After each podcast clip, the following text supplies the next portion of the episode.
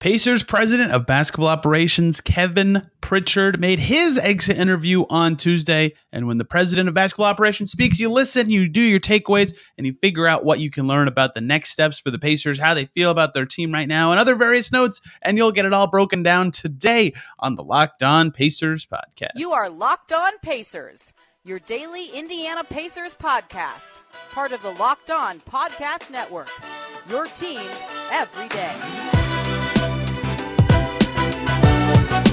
Welcome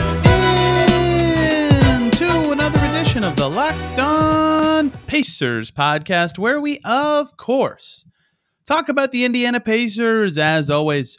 My name's Tony East. I cover the team for Forbes and SI, and today, diving in to Kevin Pritchard's end-of-season presser, 42 minutes with the president inside Gainbridge Fieldhouse on Tuesday.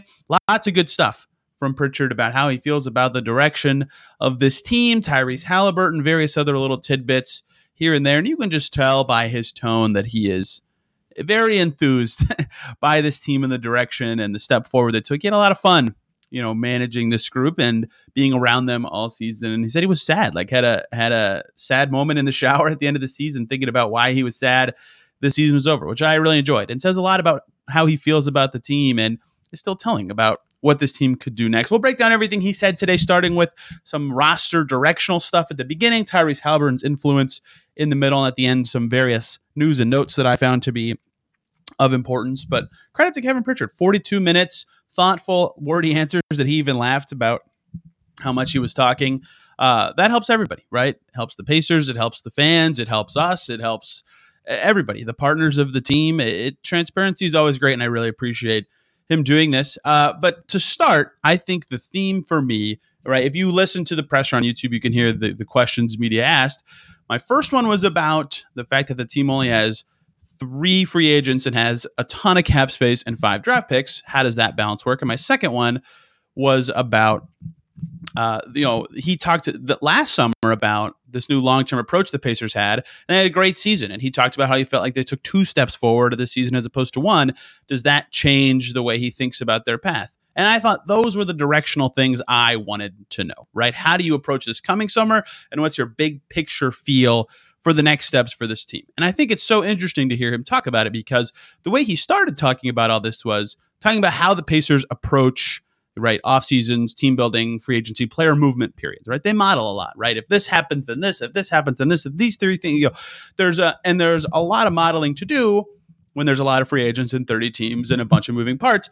It's extra tricky when you're the Pacers and you have so many assets to move stuff around, right? KP said it's basically infinite in the way that they would model this year compared to other years. And I thought that was fascinating and almost a challenge of, we have all these resources and that's great, but it's also hard to kind of figure it out all into place. But, the biggest stuff to me is the way Kevin Pritchard thematically talked about the next steps for this team, right? He said, once you get the foundation done, the walls go up, then the roof goes up, right? And that's sort of a different way of saying something I always say, which is team building goes crawl, walk, run, right? You can't crawl and then run because you don't know how to walk on your 2 feet and you'll trip and it'll be too fast. And if you start walking too much, you don't know how to change directions and all sorts of things. And you have to go in the right order. And this is the same sort of way of describing it. And I think that's critical. But also the way he talked about it is they're kind of going to try to figure out if they can do 2 paths, right? He still thinks they need to add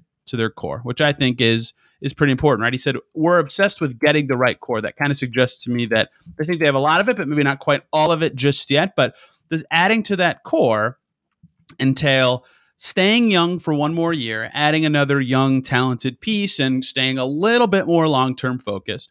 Or does that entail going for it and being aggressive and making something happen, right? He mentioned that something he said at the trade deadline, which was they did make those aggressive offers at the deadline, something he said they've never done before, but obviously they couldn't land the deal. And the current climate of the league and the picks is that it's really hard to make those sort of deals. But that's another path, is adding to that core via the final player you get in some gigantic move, because you have all the space and picks in the world to make something like that happen. And so they just have a lot of options. And so on one hand, keeping your optionality and keeping the chance to go down both paths makes sense to me. That's smart, right? If we want to skew young because the opportunity to be a little more aggressive and start running isn't there, that makes sense. And if the opportunity is there, go do it. But like, it's hard to do that in practice because, you know, you keep so many options open at the same time that it's almost tantalizing and maybe not distracting. And look, teams are smart and know how to manage all this, but it's just very hard to do two paths at once. Like, you have to commit at some point. It doesn't have to be this summer. I just think that's a very hard thing to do. So I assume they will pick one or the other of that with their actions, but it's fascinating to hear him talk about that they have so many options with their picks. And he said something called they have shadow space on top of their cap space. Like, they could even get more if they wanted. Like, they have a very, very fascinating summer ahead of them on how they decide to proceed. Do they continue with a long-term approach? Do they continue to kind of fight these parallel paths and try to keep their optionality long-term? Or do they really kind of go for it? And that big trade they discussed at the deadline, do they make it happen now? What are those next steps, right? That's going to be absolutely fascinating. And he talked about how those large draft pick trades have changed, right? We're bringing up Drew Holiday's old deals from team to team, getting him to the Bucks took two first and one protected first in a swap. And now he said if you wanted to trade for Drew Holiday, it would take your house, your boat, your franchise, everything, right? And like, that's just how this has changed. And the Gobert stuff was too over the top, and it will change. It'll spring back to normalcy a little bit, but you know, that's also an extra challenge for them right now. So the way I thought about it was that was fascinating when they think about the next steps as they do those parallel paths is when do they have to commit, right? If they pick a really young guy sixth, are they locked into now a slightly still long-term approach going forward? Or if they trade six, is it now an instant commitment to, you know, a little bit more aggressive and speeding up and building the walls, right? To use his analogy, instead of building the foundation, right? Or is that still building the foundation or building the walls if you pick someone at six, right? It's hard to say, but I think when do they have to commit to a path? I think it's when they're out of resources, right? They still have surplus of picks after this year, though way less than now. No extra firsts after this year. And their space, they could have some next year, but they could use it this summer. I think that is when the decision has to be made, is once you're out of stuff, once you're out of resources to make deals. So they could pick someone at six and then also sign a free agent, but trade 26 and 29 and 32 for future picks and roll over some of their space. And then, you know, they're doing two paths at once, right? So there are a lot of ways this could look. And the way he described it makes me think that they'll consider all of them. It's not exactly clear what the best thing is, but the fact that they have the option to do all that is, of course, what's kind of led them to this point, right? They've been able to do kind of whatever they wanted at any time. And now they have a ton of quality players on great contracts, but also at the same time, it's really hard to do those parallel paths, right? It's really hard. You got to commit to something at some point, and maybe they will this summer, and maybe they will next trade deadline, who knows? But those are the next steps the Pacers have to figure out. Kevin Pritchard also discussed that they want to keep growing organically or going after a big fish, right? Those are the parallel paths. And they'll get that is part of the modeling too, right? Figuring out what those all look like. So it's hard. You're flexible, but you got to commit eventually, and it's really hard. And I think it'll be fascinating to see how he and the rest of the front office kind of proceed with that path. What do those next steps look like? Who does it entail on the team? What kind of younger versus older versus long-term versus short-term thing?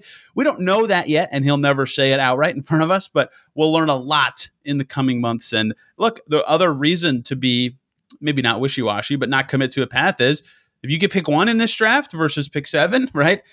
That is obviously a significant franchise-changing difference, even two in this draft, right? You could go on and on about those sort of things. Like, you can't even know your direction for the offseason at this stage. But I did think a lot of the way he discussed, you know, how they want to build foundation, walls, roof. I think the way that he talked about how they will pursue aggressive stuff. And he said he is itchy, right, for aggression in the marketplace. You maybe need to scratch that itch at the right time, right?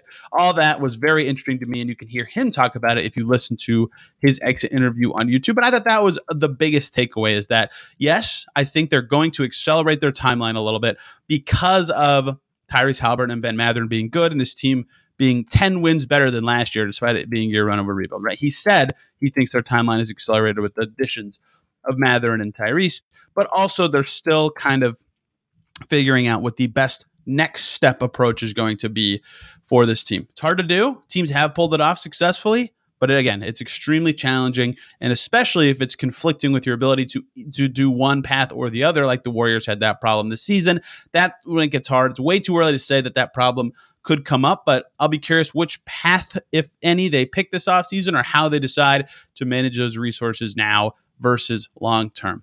Another key theme from Kevin Pritchard, rightfully so, was Tyrese Haliburton, the team star player, the face of the franchise right now. What's his role with this team? What could his extension be like? How will he be involved in personnel decisions? All very important things for this franchise going forward. We'll talk about that in the upcoming segment. Before we do that, though, I got to talk to you guys about Ultimate Pro Basketball GM, the coolest mobile game I've played in a long time. I've always thought I could be a great NBA GM. As it turns out, it's really hard, as Kevin Pritchard laid out today. And if you've had the same thought and fantasize about managing your own basketball franchise, go ahead and download Ultimate Pro Basketball GM right now. The game allows you to manage every strategic aspect of a franchise, playing through seasons, leading your team and fans to glory as you build a dynasty. In the simulation, you're responsible for managing personalities, hiring coaches and assistants, trading and training players, making picks, navigating your franchise through free agency, everything in a challenging and realistic game world. Ultimate Pro Basketball GM, completely free, playable offline, play on the go, where and when you want to. We've had a Locked On Hosts League. It's super fun. There's a lot of trash talk. You can do that with your friends. So Locked On Pacers listeners get a 100% free boost to their franchise when using the promo code Locked On in the game store. So make sure to check it out. To download the game, just visit probasketballgm.com. Scan the code on your screen right now if you're watching on YouTube, or look it up in the App Store. That's probasketballgm.com, Ultimate Basketball GM. Start your dynasty today. Thank you, as always, for making Locked On Pacers your first listen today and every single day. For your second listen, go to Locked On Hawks. I have no idea at this time of recording who wins the Heat-Hawks play-in game, but the Hawks winning right now, and Jalen Johnson just had an awesome run of play to close the first quarter that I'm extremely intrigued by. Brad Rowland will talk you through the Hawks' first play-in game, the first play-in game of the season this year. Playoffs are here. Let's go. And any other important topics about Trae Young, who might be shopped this summer. Lots of reporting on that from Kevin O'Connor and Shams Charania today. Locked On Hawks with Brad Rowland should be your second listen. As we continue talking about Kevin Pritchard here, though, a lot of talk about Tyrese Haliburton today, as there should be, right? The fact that he was this good, this fast, and can do all these things is, of course, important, right? Set a lot of impact metric records for the franchise this year, was a massive boost in on-off rating, was a massive boost off the court, is a great leader, is a great spirit, all these things that you want a franchise player to be if you're running a team, if you're in charge of building a team. Tyrese Haliburton is many of them, and he's only 23 years old. That's fantastic stuff for the Pacers, of course. Now, how do they proceed? They've got a guy, right? It's very hard to get a guy in a market like this. They've got a guy. What do they do with that information? Well, that's the next steps, right? And I think a key thing to note before we talk about this is there was some reporting about Tyrese Haliburton's inclusion in the DeAndre Ayton recruitment last summer, right? He signed that contract with the Pacers, ultimately did not end up here, right? Kevin Pritchard noted today that he thinks Haliburton can be a recruiter, right? Since other players around the league really believe in him as a player and his ability to set them up, get them in good situations, and be fun to play with, right? And, having talent is, of course, imperative to recruiting, but like the Nuggets get Paul Millsap when they're ascending and clearly at their peak, right? He was a great player when they got him. The Pacers got David West when they were ascending. They got to two conference finals with him on the team. Like, yes, market size is an influence, but if you're good, you can lure guys. A lot of talk about the Bucks with that, right?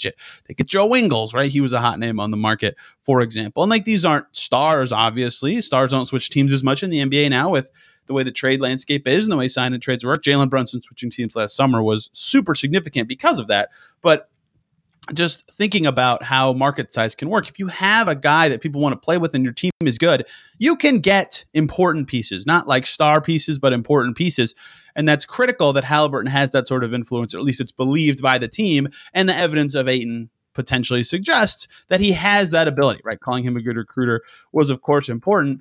And the other part of that that's interesting is, and we'll get to how Tyrese is kind of the face of the franchise and how that changes the Pacers' next steps and his extension in a second. But Kevin Pritchard was kind of asked, do you consult Tyrese or do you listen to his input and opinions on who you should go after and stuff? And he said they have a lot of talks about basketball at all levels and all sorts of stuff that's important. But I thought this was noteworthy, right? He said, he'll listen to a couple guys on their input on all that kind of stuff, but not too much of that input. He wants to be the final decision maker, and that's mostly just not to put pressure on Haliburton, right? Not to make him the guy who has to make key final decisions. And of course, if he stomps his foot and says, damn it, I want this guy, right? It might happen just because of that. But, you know, if he's saying he trusts your judgment and you're the decision maker, right, you need to keep the pressure on yourself. So there isn't any on him if a signing doesn't work out or if the fit's not as planned, right? All sorts of stuff that could create animosity. You want to avoid that at all costs. And so, yeah, listen to his input strongly, I would say, actually, too, right?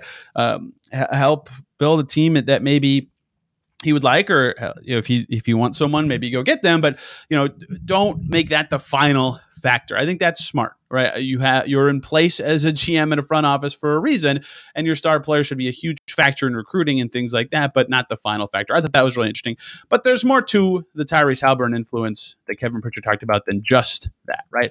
There's his extension and his place with the franchise. And the place in the franchise is, he called it a partnership. I thought that was fascinating, right? In a room, he said, I think it was KP, Kevin Pritchard, Chad Buchanan, Lloyd Pierce, Rick Carlisle. And they told Tyrese, like, we want you to be a partner in the franchise, right? He is the face of so much of what they're going to do as a recruiter, as a player, as a leader at his age, that's a partner, right? You want to build with that guy, around that guy, whatever phrasing you want to use, and you want him to be involved in so much of what you do because he's that good, right?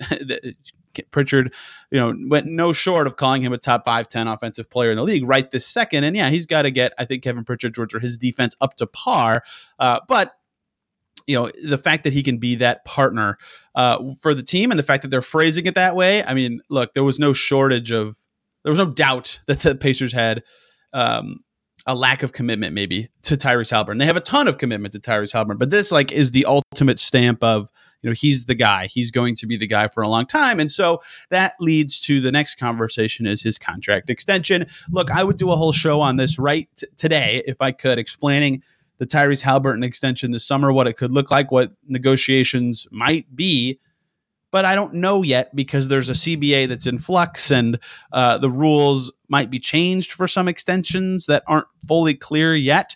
But under the old extension rules, which, if you can make some assumptions that most of those will stay in place, it's basically just, if Tyrese Haliburton wants a 5-year extension with full escalators to get him 30% of the cap if he makes All-NBA, the Pacers should smile and say, yep, sounds good, and hand him that exact deal, right? It seems so simple to me.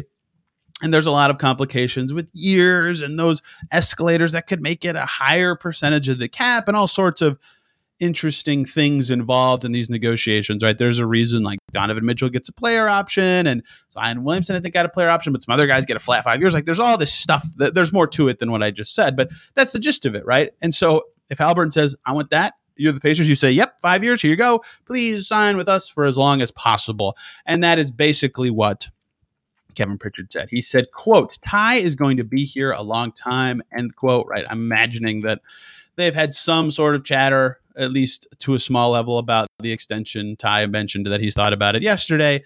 And he also said, Pritchard said, Ty is our guy. We want him here as long as he wants to be here. He said he doesn't think the extension is going to be too complicated. And I agree. It's not complicated. He's good enough to be a max player right now, and he's 23, and you pay a guy on these rookie extensions what you think they're going to be worth. If they're already worth the max, it's the easiest negotiation ever. You just do it, and you hope that you don't have to include a player option if you're the team, but sometimes that's how the cookie crumbles. Either way, if you're the Pacers, you're saying, here is a blank check, basically. But I did think that Pritchard's noted commitment to doing or at least discussing an extension that openly, and saying, looking forward to having him for a lot of years. He's going to be here a long time. He's a partner with the franchise. As long as he wants to be here, we're going to have him here. Doesn't think it'll be complicated, right? That's a lot of words that I said, and a lot of words that he kind of described to say, yeah, they believe he's going to be the face of the franchise for a very long time. And that is helpful for all sorts of other team building aspects, right? You know, you've got a star, and you know you've got a one. Now you can build around that guy. If you know what kind of extension he's signing, right, that's part of their modeling. You can say, well, in that case, we can do this or that, or we know that we're going to have this much space this year and this much space that year. And it just helps a lot to know that sort of thing. So the fact that it feels like he's so confident in their ability to retain Haliburton for a long time is important for the Pacers. And of course, having good players is good. And having Tyrese Haliburton, who is 23 years old, or as he said, 5 3/4 since his birthday is February 29th, is of critical importance to the Pacers franchise. Again, you can hear all of these comments from Kevin Pritchard on the Pacers YouTube channel. They uploaded the entire exit interview in full. I've watched it like 3 times now to make sure I have the gist of everything he said. So I would highly recommend you do the same. But there is one more segment I want to get to today, and that is fluff. I did this yesterday with the Player X interviews and Rick Carlisle's, just stuff that I thought was noteworthy or just something I didn't expect to hear that I thought was important to discuss or could be significant for the Pacers' future. We'll get to that in this third and final segment. Before we do so, though, got to talk to you guys about FanDuel Grand Slams. No hitters, double plays are back. MLB action is going, and FanDuel, America's #1 sportsbook, is the best place to get in on that action, because right now, new customers can step up to the plate with a no-sweat first bet up to $1,000. Just go to FanDuel.com/LockedOn, sign up, place your first bet, and get up to $1,000 back in bonus bets if you don't win. Right. You can do lots of opening day weekend bets for your favorite team that probably already have had opening day, but continuing bets like, will Aaron Judge pick up where he left off and hit a home run at any at-bat, or will this certain pitcher go over or under on their strikeouts, or will you could do a single game parlay with your favorite matchup of the day with a bunch of bets in that game. So don't miss your chance to get a no-sweat first bet up to $1,000 when you join FanDuel today. Just go to FanDuel.com/LockedOn to sign up. FanDuel, official partner of Major League Baseball. Thank you, as always, for making Locked On Pacers your first listen today and every single day. For your second listen, I made the same suggestion yesterday. Locked On Women's Basketball, they just had their draft Monday. Fever in Indiana had the first pick. Lots to break down about the draft and the Locked On Women's Basketball crew from the Next. We'll have everything you need to know about the W right now in a critical off season for the league and for the Fever. Lots of fun going on over there. Let's talk about what this fluff section, I called it other unnecessary stuff in my notes here with lots of colorful notation, so I can say what I want in this section. Look, Pritchard, first of all, said something exactly mirroring what was said a lot yesterday. Pacers need to get better on defense, right? And for the coaching staff and for the players, that's on them to get better. And then for the coaching staff, that's on them to either, create a slightly different scheme or help guys improve specific skills, whatever you want to say. They just need to get better on defense. Kevin Pritchard said, quote, need to organically improve our defense, right? So whether that's internal development, I don't know. But if you're the president of basketball operations, you have the ability to potentially bring in defensive-minded players. Every single detail we've gotten from players, coaches, and presidents now suggests that defense is going to be a key skill for anyone the Pacers may add this summer. Second key thing, this is now on the record. I think we kind of had this on the record before for the Pacers situation, but after the trade deadline, even more so. Kevin Pritchard said, quote, I don't want to bring in 5 young kids to this organization, unquote, when discussing the draft. Someone replied to me on Twitter. This made me laugh and said, oh, so they're going to draft 5 24-year-olds. That was funny. But the gist of why he's saying that is that they don't want to draft 5 players. They do not have the capacity to add that much more young talent into an already young team that wants to get better next year by all accounts, right? Everybody's talking about they need to improve this and that to be better. They've been talking about higher win totals. They've been talking about what level their defense will need to be at for them to be better. They want to be a better team next year. You can't bring in a bunch of rookies and be better. I don't know if that means they're going to consolidate all their back end picks for a higher pick. I don't know if that means they're going to consolidate all those picks for a future pick. I don't know if that means they're going to trade the highest pick they get for an awesome player. I don't know. There's a million ways that could look, but I would be stunned if the Pacers made, honestly, more than 2 picks, just given their current roster construction. Maybe I could think of a way that 3 makes some sense, I guess, if the 2 of them are 2 ways, but it's going to be very complicated. And I guess the inclusion of a third 2-way and the new CBA influences things. The draft, random drawings, and lottery could influence things, but you get what I'm saying. They don't have the capacity to bring in lots of young guys. And now we know that the team agrees. So expect a busy offseason in that way from this Pacers team. Kendall Brown, right? I discussed this a little bit, but when the Pacers waived Trevlin Queen to sign Gabe York, I perked up a little bit thinking about Kendall Brown, because if you wanted to evaluate Gabe York, you could have evaluated him and Trevlin Queen, if you're the Pacers, in their last, 5 games by just cutting Kendall Brown, who was injured and out for the rest of the season. Clearly, though, because they kept Kendall Brown, they have some value placed on having him around in the future or still evaluating him, right? They traded into the draft to get him. They gave up a future pick and cash to get Kendall Brown at 48 last year. They were psyched about him, and they didn't get a lot of chances to see him.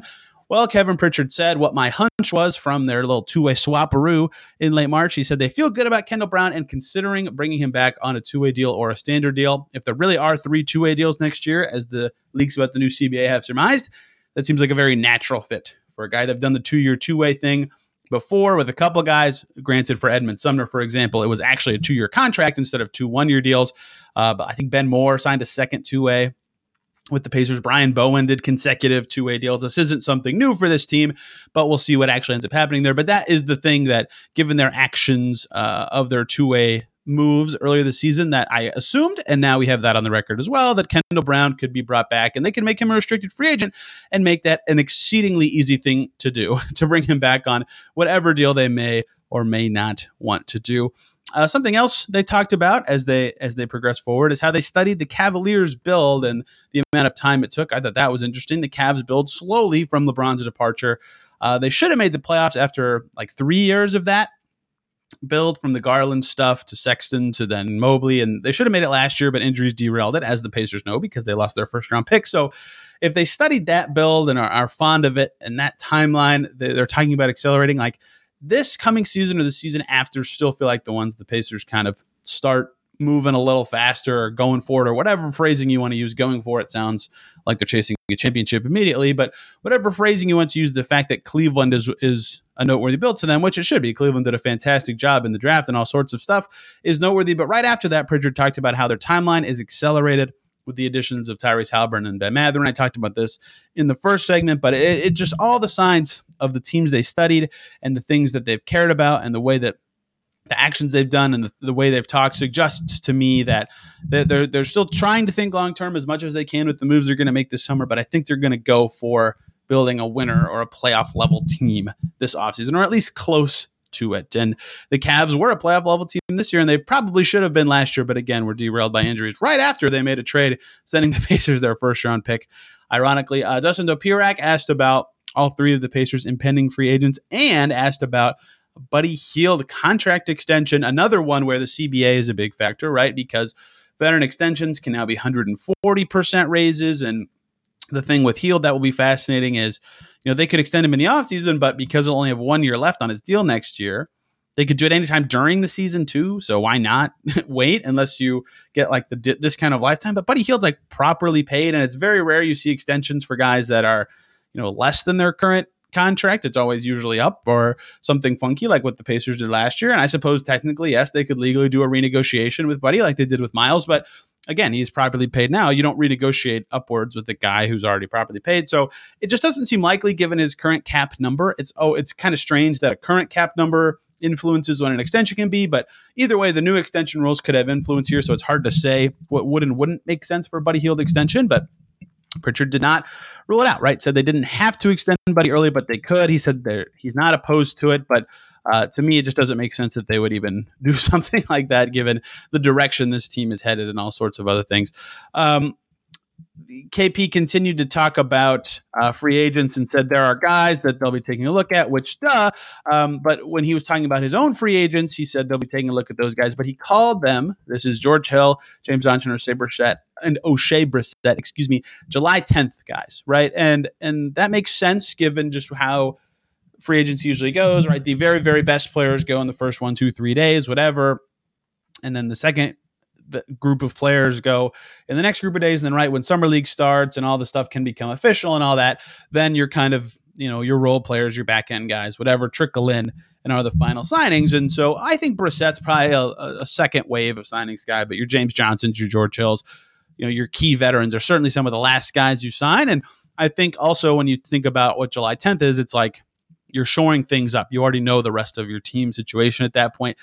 Perhaps their decisions to keep any of those guys depends on what else happens. And that makes a lot of sense, right? If they have a hole at the 4, hey, O'Shea, you know, maybe we want you back. Or if they only need one veteran, maybe they have to decide between Hill and Johnson. I don't know. There's a lot that could go into it, but that is what he said about those three. And I'll be curious what sort of discussions the team has with those guys in the coming weeks. And he also was asked what the team's biggest need is positionally, and he described how the Pacers view positions in terms of like point guard, combo guard, wing, hybrid 4, center, all that kind of stuff. And he said hybrid /4 is the biggest stuff, but hybrid and 4 is also what every team in the league views as their biggest need. So of course it's harder to get those guys, but that is what he believes the Pacers need the most and what has been discussed as the Pacers' biggest need for years and years and years. So as you think about the stuff he said, They need that position, and they need players who can play defense. And so that seems like the skill base that the Pacers would like to acquire in players this summer, assuming they make significant moves. But we'll see, right? Actions always matter. The draft will matter. The lottery will matter. The tiebreakers will matter. So yes, there's a lot we can learn from what they plan on doing or what they think they plan on doing, but actions will always matter more. And the reality, the current reality of a team situation, which is currently unknown for the Pacers, will also matter. So we'll cover all those changes as the offseason progresses in terms of the draft picks and things like that. Tomorrow's show, a fun one. The audio from O'Shea Brissett, James Johnson, George Hill, Gabe York, and Kendall Brown talking about their upcoming free agency. Play it right here on the show, discuss what they said, if I think they'll come back or not, what their offseason could look like, all sorts of fun stuff. It always is a really fun show that people really enjoy. Friday, a little post-mortem on this Pacers season with the guests. Then next week, lots of other stuff in terms of coin flips, whenever that happens, for draft lotto ties, general offseason thoughts, what the Pacers should be watching for in the playoffs, all sorts of fun topics as usual here on Locked On Pacers. Thank you guys so much for listening today. Have a fantastic day. See you tomorrow.